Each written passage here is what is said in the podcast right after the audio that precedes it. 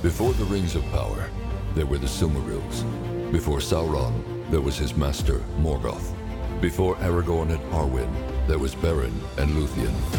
Welcome to Window on the West, where we explore all the ages of Tolkien's Middle-earth. With your hosts, Jonathan Watson, Michael Grumbine, and Dan Coates. Thanks, everybody, for joining us again this week as we continue our journey through the Silmarillion. My name is Jonathan Watson from theonering.com, and I'm here along with Michael Grumbine. Hello. And Daniel Coates. Hey. And this week we are on to chapter seven of the Silmarillion, of the Silmarils and the unrest of the Noldor, kind of diving deep into the meat of it. So, uh, I'm really excited to get started on this. I know Michael's really excited to get started on this because this really feels like this is this is the good stuff. This is well, where we really get is, into it. This is the chapter about which the book is named. So we yeah, right. We finally get to meet the Silmarils. Before we head into this chapter, we are going to uh, do all that is gold does not glitter. And this week, Michael has some difficult things that I'm certain I won't get right again. so it's all yours. All right. So for this week, the theme for the um, for our our uh, segment on all that is gold does not glitter is magic. Magic. So, quote number one, two, three, and four are all about magic in some way, shape, or form. One of them is Tolkien. Here's the first quote If you don't believe in magic, then you can't believe in reality If you don't believe in magic, you can't believe in reality. All right. Quote number two Faerie is a perilous land, and in it are pitfalls for the unwary and dungeons for the overbold. Quote number three The more truly we can see life as a fairy tale, the more clearly the tale resolves itself into war with the dragon who is wasting mm-hmm. fairyland. Say that again. The more. The more truly we can see life as a fairy tale, the more clearly the tale resolves itself into war with the dragon who is wasting fairyland. And finally, quote number four all mirrors are magic mirrors. The commonest room is a room in a poem when I turn to the glass. Hmm. All right. So one of those is Tolkien, and you definitely know the other three authors. Okay. All right. So um, I'll I'll go first. I I feel like the last one, just the mirror thing, it makes me think of Lewis Carroll. Hmm. So uh, perhaps that's Lewis Carroll. Um,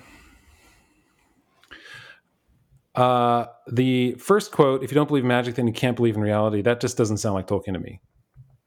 Uh, too many contractions in that sentence. Um, but I could be wrong. um, and the third quote the more truly we can see life as a fairy tale, the more clearly the tale resolves itself into war with the dragon who is wasting fairyland. Uh, I don't think Tolkien Tolkien would say that. It just the whole the fairy tale idea. I don't. That's not that. That wasn't his approach. See life as a fairy tale.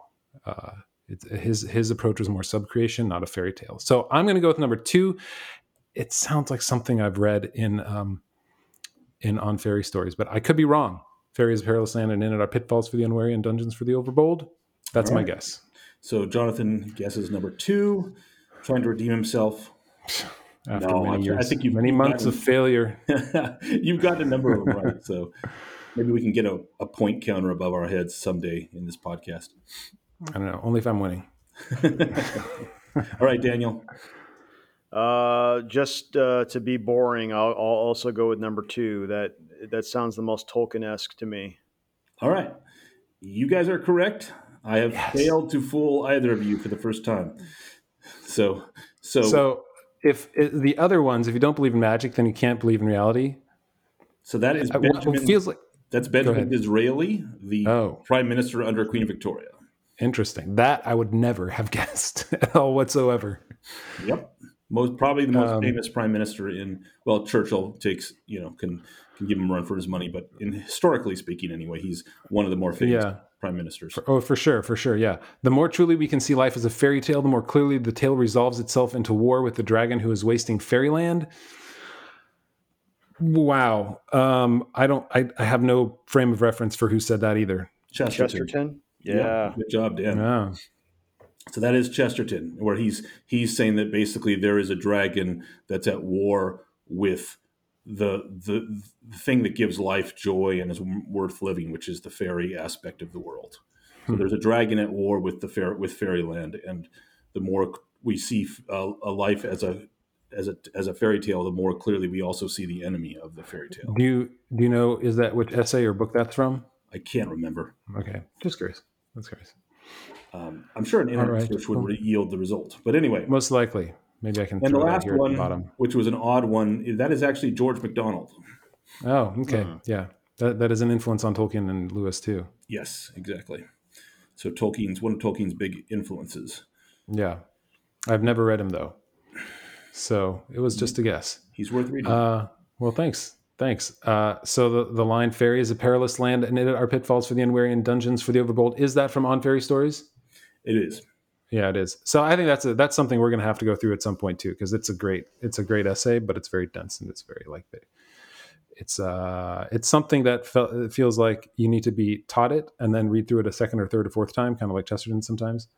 I'm a Uh, big fan of Socratic dialogues, and one of the best discussions I ever had about that was in college, Socratic dialogue style about On fairy stories. on fairy stories. Yeah. Yeah. Cool. Well, thanks, Michael. So, as we jump into uh, chapter seven of the uh, Silmarils, man, I got to get this right. Exactly, exactly what it's called. Uh, yeah, of the Silmarils and the. Uh, the- I don't. I don't have it in front of me. And the unrest of the Noldor. Yes. I know the first part. All right, of the Silmarils and the unrest of the Noldor, which means that Dan, this is your chance to come up with. Dan's Big Thought. All right, my big thought this week the road to hell is paved with good intentions. So, in this chapter, you have Feanor crafting the Silmarils, and presumably, at least he starts off with really, really good intentions. He, he kind of has this sense of impending doom that something is coming, that the light is going to be extinguished, and he has to preserve and protect the light so that the light doesn't go out forever and uh, and you kind of see that when he when he first does it, when he first crafts these gems to hold the light of the two trees, um, everyone is rejoicing. Everyone around him is excited and happy. Uh, Varda blesses the gems even and hallows them. Um, so everyone's happy. It's a good thing that he made these Silmarils. But then there's a there seems to like there's a there's a turn in Feanor that he goes from having this good intention to being puffed up with pride. I think Tolkien uh, writes something to the effect that his heart was fast bound on the things that he himself had made. It was like his pride in what he had made and what he had done. Um, he he, uh, and then Tolkien all, in this chapter also describes how he he would wear the Silmarils on his brow, and he would go to banquets and kind of show them off but then he kind of starts going into a mode where now he's hiding them now he's putting them in the vaults now he won't now he'll only show it to his dad and his sons and nobody else. So he went from having this thing that kind of blessed everybody to now this is mine. This is this is just for me and mine and, and nobody else's. Um, so i think tolkien i think his exact words are he began to love the silmarils with a greedy love and then he also says something like he he forgot that the light that was inside those gems was not his own. Hmm. Um, so I, I, there's there, there's some really deep uh, waters there of of of pride, of arrogance, of even with your good intentions, now your your your heart is being twisted and corrupted by the things that you've made. Um, and uh, go ahead. I was just thinking that it really does reveal a Tolkien is touching here on a theme, another theme that's so Mhm. that he, he that happens over and over again, which is the creatures of Iluvatar, be they Valar, be they Eldar, be they men, they seek be they dwarves, they seek to create, and when they create, almost invariably, if they create something beautiful and worthwhile, not almost invariably, but many times, that there's a tension in the creation where if they grow they, they can grow to love their own creation too much or even seek too much the, the desire to create, like Melkor, like Aule, even even though he repents of it. Um, Hmm. There's a there's this natural tension between what is good in that they're imitating their creator in creating new things. In this case, the Silmarils with Fëanor, and this this dark side of creation, which is that you're drawn to love your work, the work of your hands, more than you ought, and it creates issues. So I, that's interesting. But I, I do think we should also talk about the Silmarils themselves because the description he gives is just gorgeous. I love it's, they're beautiful, and it's kind of the height. Um, we, we learned in the previous chapter about um, the other gems that um, Fëanor created, the runes and writing that he created, um, and the Palantiri that he created. These are the greatest, though. And, I'll, and he sa- it says, as three great jewels they were informed, these are the Silmarils, but not until the end, that's capital E end, when Fëanor shall return who perished ere the sun was made, and sits now in the halls of awaiting and comes no more among his kin. Not until the sun passes and the moon falls shall it be known of what substance they were made. These are the Silmarils. Like the crystal of diamonds it appeared, and yet more strong than adamant, so that no violence could mar it or break it within the kingdom of Arda. Yet that crystal was to the Silmarils but as the body, as is the, the body to the children of Iluvatar, the house of its inner fire that is that is within it, and yet in all parts of it, and is hmm. its life. So you have these how the housing of the Silmarils, which is the gems themselves, which are so strong, stronger than diamond that they cannot. They're they're they're literally indestructible. Even the Valar can't can't destroy the Silmarils. Hmm. So the, the idea that a child of Iluvatar, the, an elf, created something greater even in its at least in its in its imperishability than than what the Valar can create is is fascinating. But that that wasn't the best part of it. The best part was the light from the two trees, which you already mentioned, Dan. It's interesting to me that the the the way Tolkien describes them is as living things, um, and that uh, they rejoiced in light. And if I'm reading that right, it says, "And yet, as they were indeed living things, they rejoiced in light and received it and gave it back in hues more marvelous than before." So they, being the Silmarils, they rejoiced. There was a there was even a an emotional quality to the light that Yep. It- I think we got to be careful with the wording. It says, and yet, as were they indeed living things, they rejoiced in light and received it and gave it back in hues more marvelous than before. I flipped the words. So, well, no, it's easy to do, um, but it's so he's he's deliberately teasing you with this idea that they're almost living. They're almost it's almost like they're living. Kind of like the One Ring. Yeah, I mean, that, and that's the subject of so many great debates: is it, to what extent does the ring have a will of its own? To what Yeah. to what extent is it is it a semi-living thing, almost like a virus? That's my theory. It's more like a virus than a than a than a truly living thing. But um, anyway, it's it's uh, it, it's fascinating. These these are the good version of the One Ring. and they remain good, and they remain good. They throughout They the do. entire book. The Silmarils themselves are never corrupted. Um, the people that seek them are often corrupted, but not the Silmarils. And the first person who seeks that is Melkor. Ultimately, outside. Well, I mean, like you said, Dan Fëanor lusted. He, he himself lusted after them, and he jealously held them after you know, after displaying them on his brow, like you said. Uh, but Melkor uh, lusted for the Silmarils, and the very memory of their radiance was a gnawing fire in his heart. Fire again, man! I didn't realize how often fire becomes a, you know, it's it's either a great thing that gives light or something that gnaws at you and burns you up That's Uh, right. but for him it he it, it burned him up and uh, and that's what you, it prompted him to uh, like like he wrote dissemble his purposes with cunning and nothing of his malice could yet be seen in the semblance that he wore and i think my favorite line in this entire chapter is the the next two sentences where or really the next sentence where he where Tolkien writes but he that sows lies as Melkor was doing with within the uh, the Noldor but he that sows lies in the end shall not lack of a harvest and soon he may rest from toil indeed, while others reap and sow in his stead. And what a great way of encapsulating what he did with the Noldor, whereas he was he was sowing all the lies and he was laying the groundwork for the destruction coming, but he didn't. Uh, he set it in motion, but he didn't keep turning the gears. Right? It was the Noldor, so they kept reaping uh, and sowing in his stead because he started he planted all those seeds i love the way he puts that in one short sentence so succinct but with so much I don't know with, with so much power. Uh, I did, my favorite line in the whole the whole That's- chapter. yeah, it's gorgeous, gorgeous prose. As Hmm. you know, you see, you find these gems, pun intended, I guess, in this particular chapter. You find these these gems in Tolkien. Dad. Um, sorry, that's I'm a dad. so Tolkien I- dad joke. Yeah, jeez. So if you listen to this podcast, you got to deal with the occasional dad joke, since it's a podcast from three dads.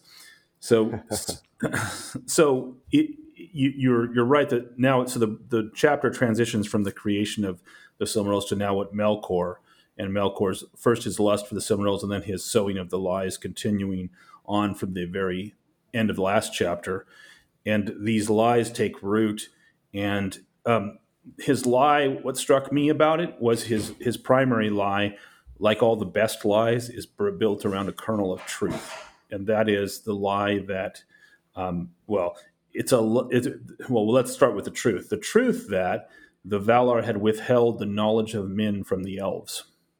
So so the elves didn't know about the coming of the second of the of the children of Iluvatar second born. And so Melkor reveals it to them and says, you know, this is a sign the Valar are withholding this from you. Um, and and because they, they seek to make you thralls, essentially, because the men will come and supplant you. Um, and so he tells them this lie, which is this kernel of truth, start, starts with the kernel of truth, which is the Valar didn't tell them about the, the coming of the men.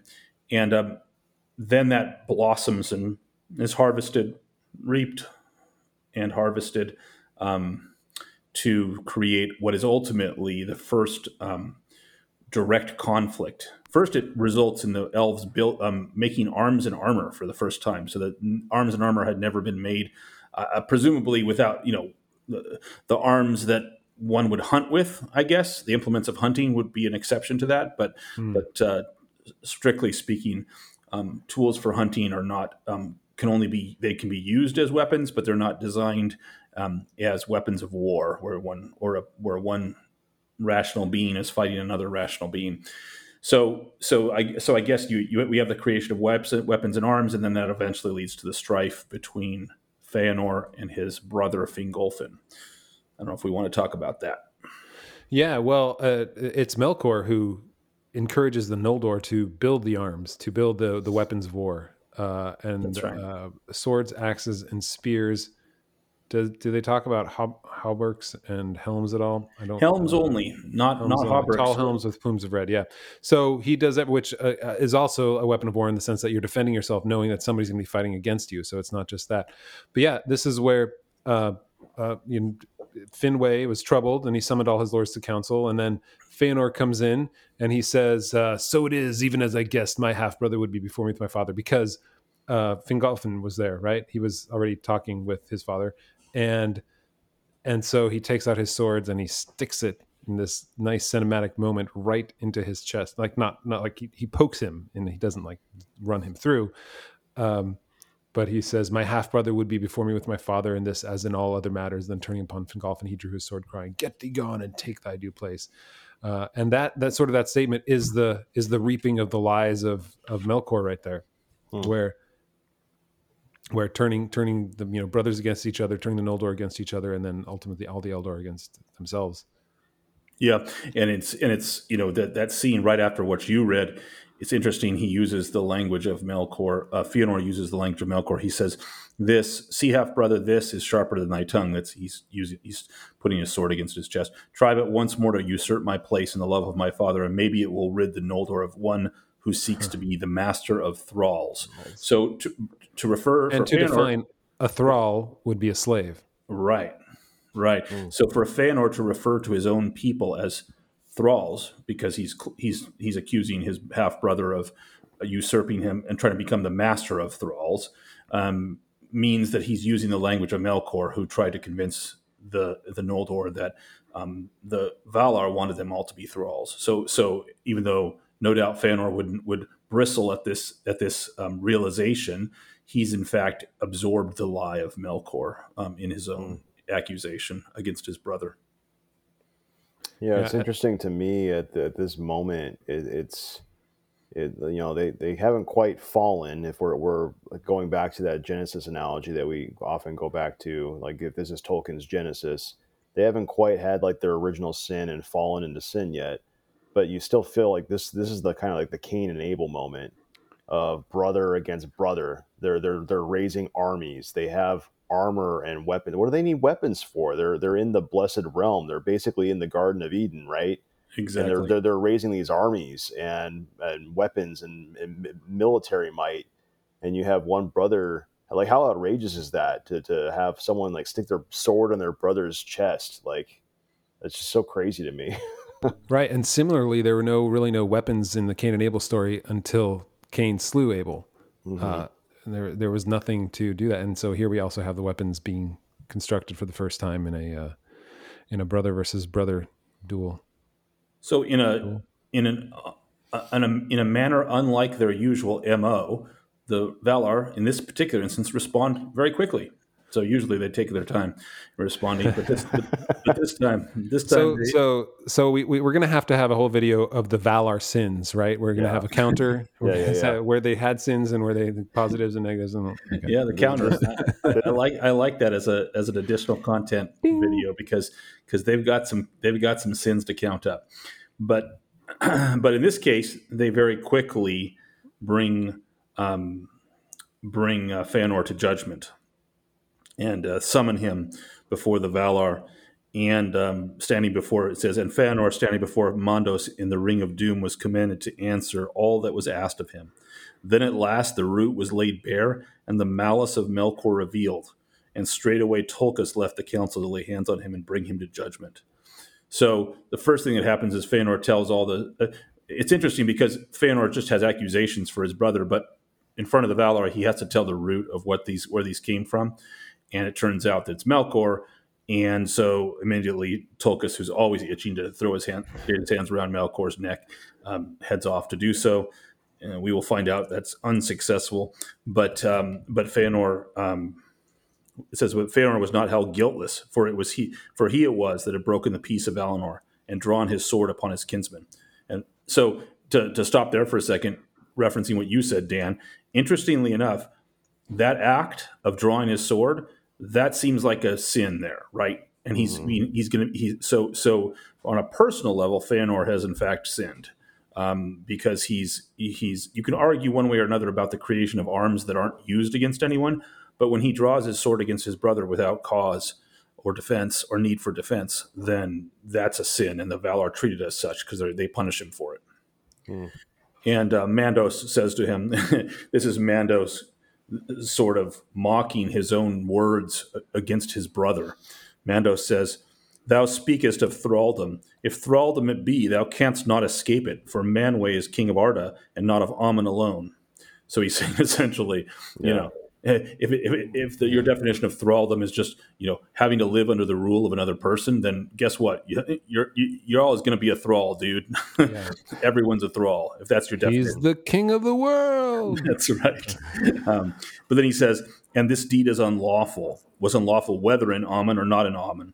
And then so he he's he sentences him to essentially um, leave the city of the elves, Tirion, and um, live alone, or at least live with his own only his own gr- small household um, for twelve years, which seems like a harsh penalty to us, maybe as humans, for twelve years for just drawing your sword and pointing it at your brother's chest, but um, for elves who live forever, 12 years is not that much. Certainly not the three ages of something that Milk right. talked about in the last episode. Yeah. I like this picture. I like this picture of the Valar being like the lazy dad who's hanging out in the garage all day. And the, the, the, the, the, like, hey, dad, you know, they're, they're raising armies over there. He's like, ah, whatever. I don't care. and then all of a sudden, like, bam, someone gets punched in the face or something. It's like, okay. Now I'm going to get involved. Now I'm going to do something. Yeah. Yeah. Yeah. Get between the neighbor kids. Yeah. That's right. So what's been going on? Well, my friend said, my neighbor said this, and uh, oh, your neighbor said that, did they? you just, yeah, the the the analogy you could build with the, uh, Yeah. the dad correcting As- his children. As long as it's your son that says, I will release my friend. As Fingolfin here says to, to Mandos that he will release his brother after 12 years uh, from the uh, from the sins that he caused. Right. And Fingolfin's an interesting character as we'll see down the line. You know, he's he's got a lot of nobility. He's got some of the flaws of the Noldor. He's got, but he's but one of his flaws is not resentment. So he shows clearly in this passage that um, then and and in another place um, very soon that it's he his he's instantly um, ready to forgive uh, his brother or uh, for the for the attack against him um, or any slights against him. So Yeah. the, so the next the next section is Melkor fleeing and he turns into a cloud. And there's an interesting passage right. there when it says he hid himself and passed from place to place as a cloud in the hills, and Tulkas sought for him in vain. Um, but it isn't just that he takes the form of a cloud, but he somehow affects all of Valinor in doing All so. the light. Yeah, Yeah. it's interesting. So because it says, "Then it seemed to the people of Valinor that the light of the trees was dimmed, and the shadows of all standing things grew longer and darker in that time." And at first, you might think, "Well, they're just thinking that because they realize they've been deceived. The Noldor have been deceived, and it's like a, it's just kind of a psychological effect." But we find out later that when Melkor, in form of a cloud, passes south and leaves Valinor to hide in the south, um, that that the light of the trees brightens again. So it's actually an, an effect from him his physical form at that point, which is interesting. Yeah, I, I'm trying to find the line. I think it was in the previous chapter where they actually, where, where Tolkien actually writes that Melkor was essentially the strongest of all the Valar, um, Hmm. and that would seem to uh, uh, be true if he's actually affecting the light of the trees in his passing, Right. uh, in his uh, retreat, Right. in a sense. From And and- uh, somehow taking that form of a cloud does does that too. It's really he must be exerting his power in some way to dim the light of the land around him. yeah, yeah. And then where does he go? He goes back to Feanor because he can't because the the fire of the the Silmarils is gnawing inside of him. Right.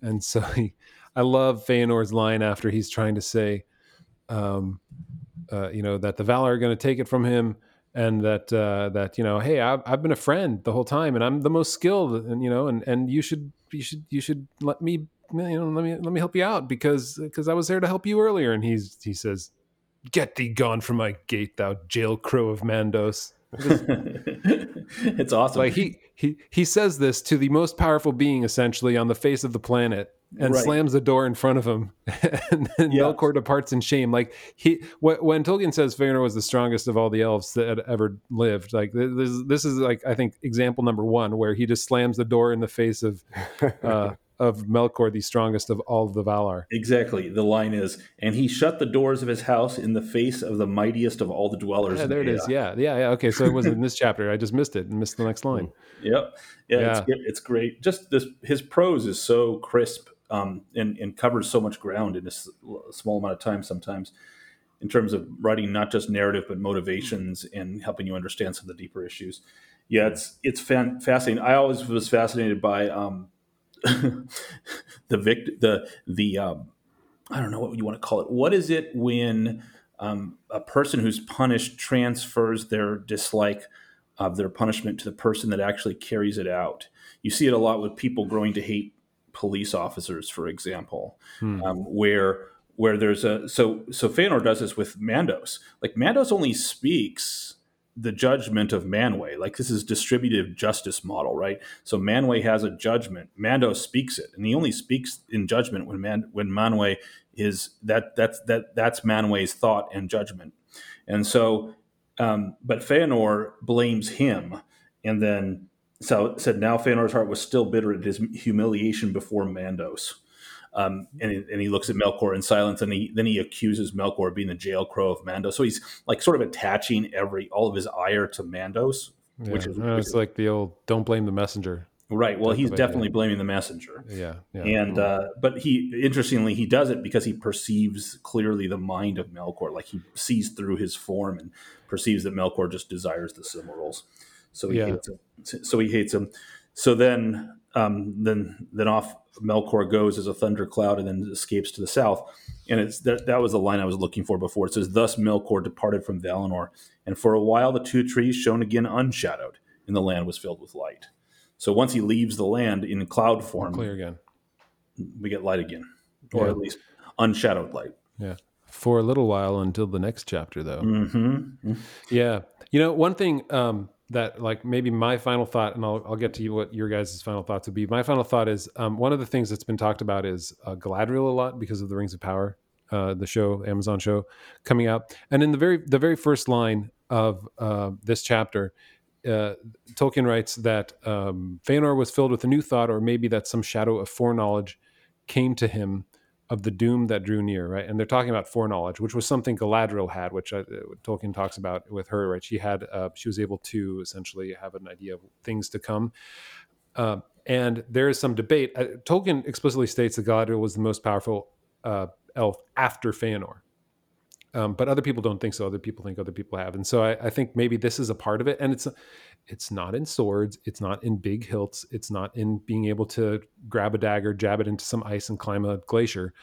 Uh, that uh, it's in the foreknowledge, it's in the the power that she was able to have to uh, protect and to influence people and to influence in a good way and to perceive the mind of the enemy. Uh, and I think, or and and and the mind of the enemy and the the mind of uh, I think also her, uh, you know, her friends in that knowing what was good and right and the, the, the best thing to do in order to protect the elves and to protect the elven kingdoms that was that was her strength that like and so that's why she knew she had to go to Lorien to help protect uh, Eregion from the assault of uh, uh, uh, Sauron as much as she could. Anyway, just the thought of like the foreknowledge being a really important thing when it comes to the power that you have as an elf. So Right. No, there's there's a connection. If you have foreknowledge, you are connected with the song of creation. Ooh, I like that. I hadn't um, thought about it in those terms. So so I mean that's Mandos's ex- express realm is being connected with the song to the extent where he knows everything that's happened and will happen except for the the the relatively small number of things um, that Iluvatar direct takes a direct hand in, and, and is according to Iluvatar's direct choice. Um, and so, uh, the fires of the secret fire that burns within Feanor, I, I think, to build on your point, Jonathan, is is connected with his foreknowledge. Mm. Like this is a the, the mm. fire of creation and the fire and the connection with the song of of um, that of, of the world, song of Arda that created all, um, that Iluvatar used to create all. Um, that th- these are interconnected, and Feanor yeah. has that, and so does Galadriel with her, with her her. Um, she also has foreknowledge and that gift. And what we can talk later about Galadriel's power when yeah. she comes up because she actually has raw power too, which is shown in some of the things that Tolkien says in appendices, not just wisdom, power of wisdom and foreknowledge, but she definitely has those yeah. things too. Um, but by raw power, I'm not talking about the ability to swing a sword. I, I would actually contend, following the reading of the Silmarillion that, and we'll, we can get back to this, that actually Feanor was not, in fact, the greatest warrior elf either. He was the most powerful elf ever, but I bet you his half brother in his height could have bested him. His half brother, who ends up, well, never mind, we won't, we won't do spoilers, but but um, in terms of pure sword play and as a warrior, but, mean, but yes, Fingolfin yeah. is what I'm talking about. So I guess technically there's a lot, there's a number of half brothers, but yeah, I'm talking about Fingolfin. Um, so so yeah, there, there's there's so many more ways to be powerful than just swinging a sword. Yeah, yeah. Hmm. All right. So that was my final thought. Dan, you, uh, Michael, do you have one of you guys have a final thought as well? I'll, I'll count what I just said as my final thought. All right. All right.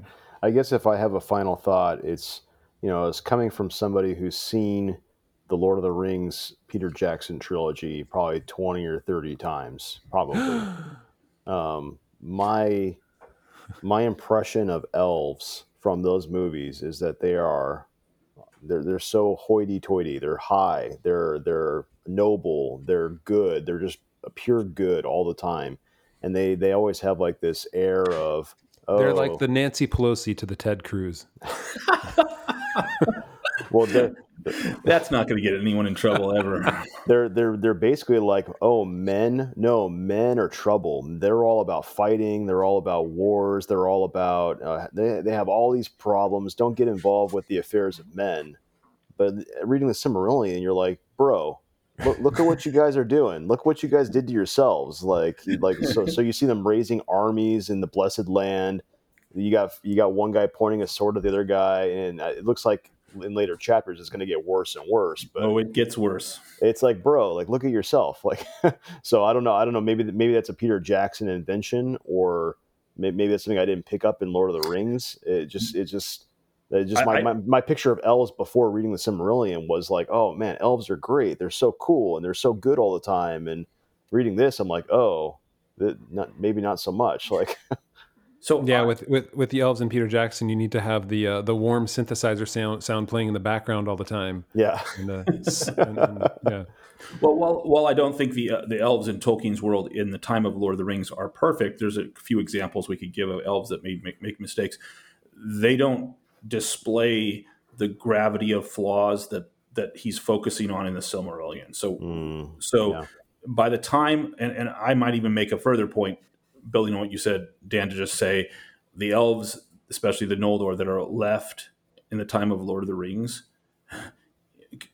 you could probably make a case that you could to say that those survivors have learned a lesson, a hard, long lesson, and they are in fact enlightened in a way, in ways, and and sort of above the affairs of men in ways that that I don't think Jackson got it totally wrong on. Um, but but they're these are these are a different. This is a different time, and the elves have yet to learn from their unnumbered tears um, Ooh. the the ways that that uh, the mistakes that could be they can make. So No, don't worry, we'll see so much of that in the Rings of Power coming to Amazon Prime, where they compress eighteen hundred years down to a few seasons. It's gonna be you, great. you, you got to give it a chance. It, you- it might be good. You don't know.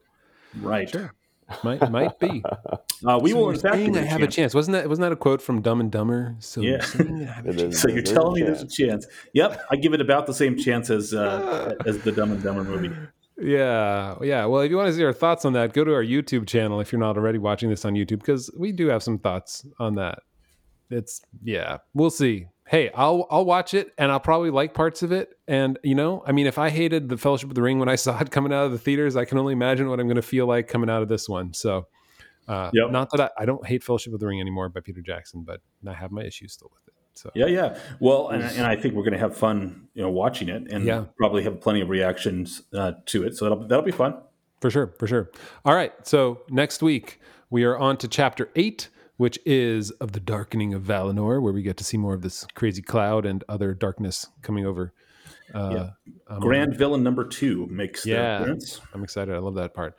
But before we do that, let's head over to, If you like Tolkien, and I think Michael this week, you might have something behind Yeah. you. So yeah, it's it, it is behind me. Um, I don't know how good my video quality is, but it's a little bit of a cottage industry um, amongst uh, uh, folks that are fans of Tolkien, and I will I'll, I'll get it right here. Cool. So this is a gift that I got, and so I don't I can't tell I can't say who the exact maker is. Um, it was made by an Etsy shop in Eastern And Europe. if you're listening, this is a pipe. This actually. is a pipe, a carved pipe with a beautiful tree of uh, Gondor on it, and it, it and despite the fact that it looks fancy, it is also an excellent pipe. It has a good draw. It's a church Oh. style, and um, it was given to me as a gift. Uh, I cannot comment on the um, potential breaking of copyright or lack thereof, since I'm not a lawyer and I don't know how to even play one on TV. I think half of Etsy is breaking copyrights. right. I think we're okay. I think most of Etsy perhaps Yeah. is a copyright violation of some kind or another. But uh, but anyway, it's a beautiful pipe, and there's there, the um, the uh, there's a there's a whole uh, as I said cottage industry of craftsmen out there that that make some beautiful stuff that are Lord of the Rings Yeah. themed. So I need to get me one of those. I'll, I'll try and find one. Put a link in the show notes to that. But that's that's pretty sweet. I only, I mean, I only have Tolkien books back here. I don't want to get any of this third party crap. That, I mean, I'm joking. uh, yeah, so cool. Uh, I, I, plus I I can't ever keep a pipe lit for the life of me. That's why I just stick with cigars when I do. So well, I'm convinced. I, I think I've told people before that I've you know, especially in the cigar group, I'm convinced that that the the reason that pipe smoking is so difficult is is basically it makes it the most the most healthy of all the smoking habits that you have because you you work so hard to get so little nicotine in your body. yeah, you're you're working harder to keep it lit than doing anything else. So you're just exerting Yeah. all this energy and sweat and tears. But you know what? It looks really good when you got it lit. Yeah, yeah, especially when it looks like something that Gandalf or um, a character, a new character in the Rings of Power would have smoked. I, I got to stop with the Rings of Power things. All right, so next week, that's good. So pipes, we'll put a put a link in the in the show notes uh, or in the or below in, in YouTube. Uh, but next week we'll do of the Darkening of Valinor, uh, and we get to meet, like Michael said, the big baddie number two uh, for the first time, and almost the last time uh, in this uh, in this book. It's gonna be great. So till next week, we'll see you then. Michael, Dan, and Jonathan want to thank you, the listener, for joining us. Visit us at theonering.com, your source for everything Tolkien, where you can comment on this episode and join the conversation. This is Austin Robertson, bidding you farewell. May the wind under your wings bear you where the sun sails and the moon walks.